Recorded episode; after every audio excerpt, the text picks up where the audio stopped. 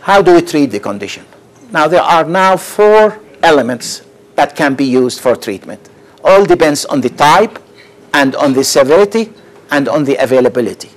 We look at the DDAVB or the vasopressin, as we mentioned, which is just to release the stored van Willebrand in the cells. The tranexamic acid and amicar, all what they do is they prevent the clot from breaking down. You have to clot first, and then it keeps the clot solid, so you don't bleed again. And that's what amicar does. Hormonal treatment, it's very helpful in menorrhagia and in uh, regulating the cycle. And then the factor replacement. Factor replacement is a plasma-derived product that have van Willebrand and factor VIII together. So far, we don't have a factor, a product that have only van Willebrand factor. It is coming, and in Europe, they have a recombinant van Willebrand factor is already there, and it should be coming soon. Now, the DDAVB is a synthetic analog. That means something was synthesized, made in the lab of the hormone that we have, all of us have it. It's called vasopressin. And that they took out the bad side effects of it. So your blood pressure doesn't go up. The, the natural, the physiologic vasopressin give you high blood pressure. This doesn't give you. It doesn't contract the uterus. So if a lady is pregnant, it would not have abortion. So they took all the side effects, but still, when you take DDAVB, you get headache, you get fast heart rate, you get flushing of the face, you get fast breathing, and you retain water, which is very important. That's why when we get a child under the age of two years, we don't give DDAVB. Why? Because if he retains too much water, the sodium will be diluted, and once the sodium drop, the baby will start having seizures. Old people, just like me, I wouldn't get the, I wouldn't get the DAVB because it might cause clots. It causes heart attacks. It causes thing because clotting is very easy for the older people. So these are the two contraindications there. All right. The, the only drawback about DDAVB, you cannot use it for more than four days at one time. And the reason is because you express the release of it from the lining of the blood vessel and you run out after four days. So we got to give it a break and start building up a new product to supply there. Most of the time, we don't need more than four days, especially menorrhagia. Four days is enough, and that's all what we need. Now, when a patient gets surgery, just major surgery like what we're doing these days, hip replacement or something like this, then you need 10, 15 days of treatment. What do you do?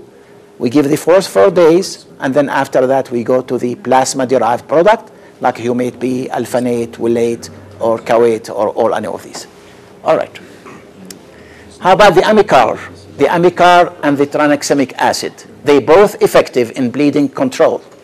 The tranexamic acid, as I mentioned, now have a product which has slow release, can be given in a small dose for only twice a day instead of six, seven, six times a day. The name of the new product is Lysteda. It is now FDA approved and it is effective and practical for use. It is really about 40 to 50 percent of conditions of menorrhagia are well controlled, especially in type 1. That's the one that is hard to control by the tranexamic acid. All right. How does amicar work? Now, when we have a clot, this is a clot. When we have a clot, it's true we have coagulation factors in the blood that we, when we need it, it will clot our blood and stop the bleeding. If that keeps going on, we'll have clots all over our body. We have inhibitors in our system that goes in and stop the clotting and start breaking it down. We have something called fibrinolytic agents that goes to the clot and break it gradually. Otherwise, we'll have clots in our system all the time. Now, this thing that is built up in our protein, our system, is called plasminogen. The plasminogen is dormant protein. It needs to be activated to start breaking the clot. It's activated by something called TPA. And this is probably many of you knows. If anybody had a line, I don't think many and it gets clotted, that's what we inject in the line to break the clot because TBA goes in, activate plasminogen to something called plasmin by cutting this out and it will be start working so it break the clot. That plasmin, if somebody doesn't have plasminogen, TPA is not going to do anything. So what we do, especially newborn babies, newborn babies are born with very low plasminogen. They keep giving TBA to break a clot without giving plasminogen, which is the problem there. Now what Amicar does, Amicar compete with the plasmin for the fibrin, for the clot. So Amicar comes in here and grab the clot, the lysine protein there, and start preventing the plasmin to come and break it. So it competes with the plasmin. That's how we keep the clot intact and prevent our body from breaking it. And the enzymes like TPA and other enzymes that break the clots are so common in the mouth. And that's why when you have dental work and you don't take Amicar, you break down the clot and keep bleeding. Amicar is the best for something like this. All right. The hormonal therapy. Oral contraceptive have been used for many years to regulate the period or to try to stop the bleed in patients with Van Willebrand disorder. The effect in decreasing the bleeding is not really well established because many people they tell you, well, with the low dose, 24% of the patients will have results. If you have high dose estrogen, 37% will have a result. But in type 2 and 3, because it's severe disease, when you ask ladies who have the problem and were put on oral contraceptives, 88% of them, they tell you it works and it makes us feel better. That's how it works. It is effective contraceptive, however. It's effective in cycle control, decreasing tension. The painful periods, it, it, it helps in eliminating that. And many times, patient with a little more severe Van Willebrand, they might get rupture of the cyst in the ovary that bleeds for a long time, and it is something like acute abdomen, something like appendicitis, or something that needs surgery right away. So it really helps with that. Now, when this doesn't work, we go to progestins, progesterone, and it does help in these patients. Now there is something called intrauterine system, which is a device placed in the uterus, and it has this hormone, the levonorgestrel, and it's called Mirena. It's available. We are using it not frequently, but it helps a lot. And it stays for years. We have patients five years or longer on that. But once they start spotting, many people, they say it has to come out. And the few patients that I know have done very well. All right.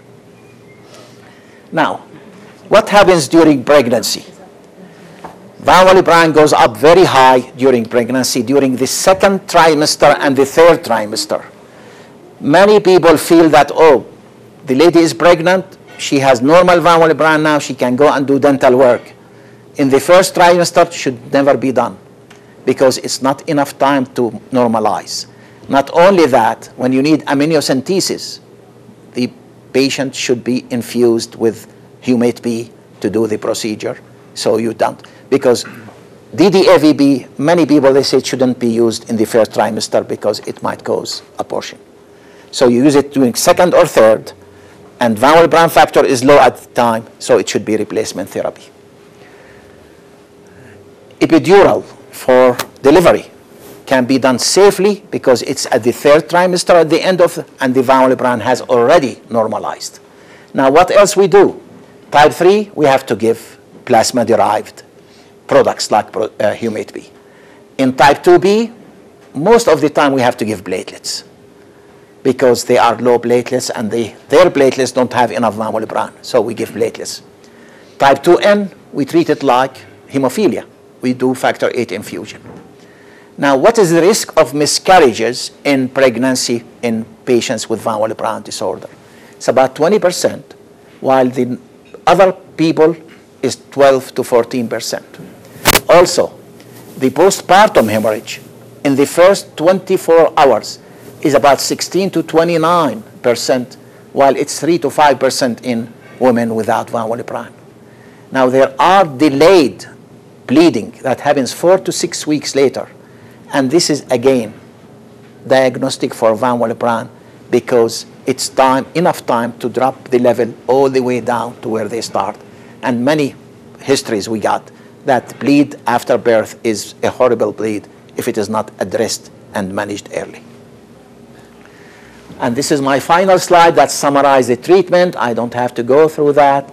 We will answer any questions. Oh, one thing. I have a couple of patients, I don't know if any of them here, no, with type 3 Van Willebrand, which is really a severe disease.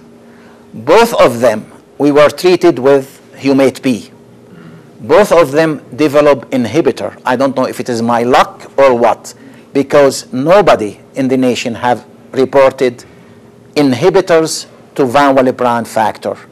And I was in Italy, I was in Turkey, I was in Argentina. Nobody in the United States, maybe one or two papers, old timers. The guy who is the father of Van Willebrand now in the whole world is Dr. Mannucci, Pier Mannucci from Italy. He's the one who have written more than anybody else about Van Willebrand. One time, uh, he's from Milan, Italy.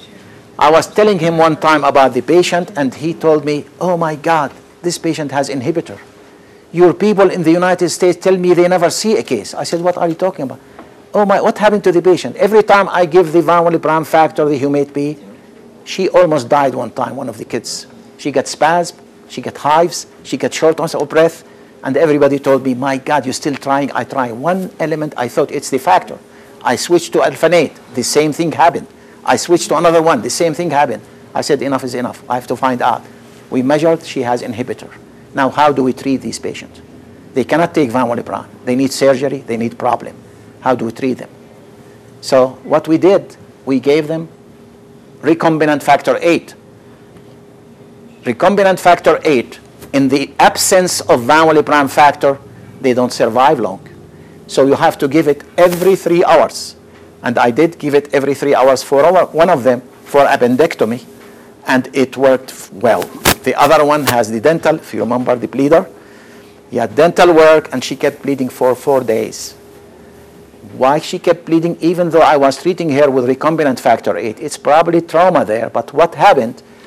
I, I said, I'm going to give her platelets because I know the platelets have van Willebrand factor, and it is a van Willebrand factor that is different from the one in the plasma, as I show you. The ones in the platelets come from the megakaryocyte. The one in the plasma comes from the lining of the blood vessel. So I gave her a plate and she stopped like this. She stopped bleeding right away. We took the cap of the tooth and it, everything went fine. So this is the thing I added there. Type 3, who develop inhibitors to van Willebrand factor, they might use higher and more frequent doses of factor VIII, And that's the only treatment for them. Thank you. Any question?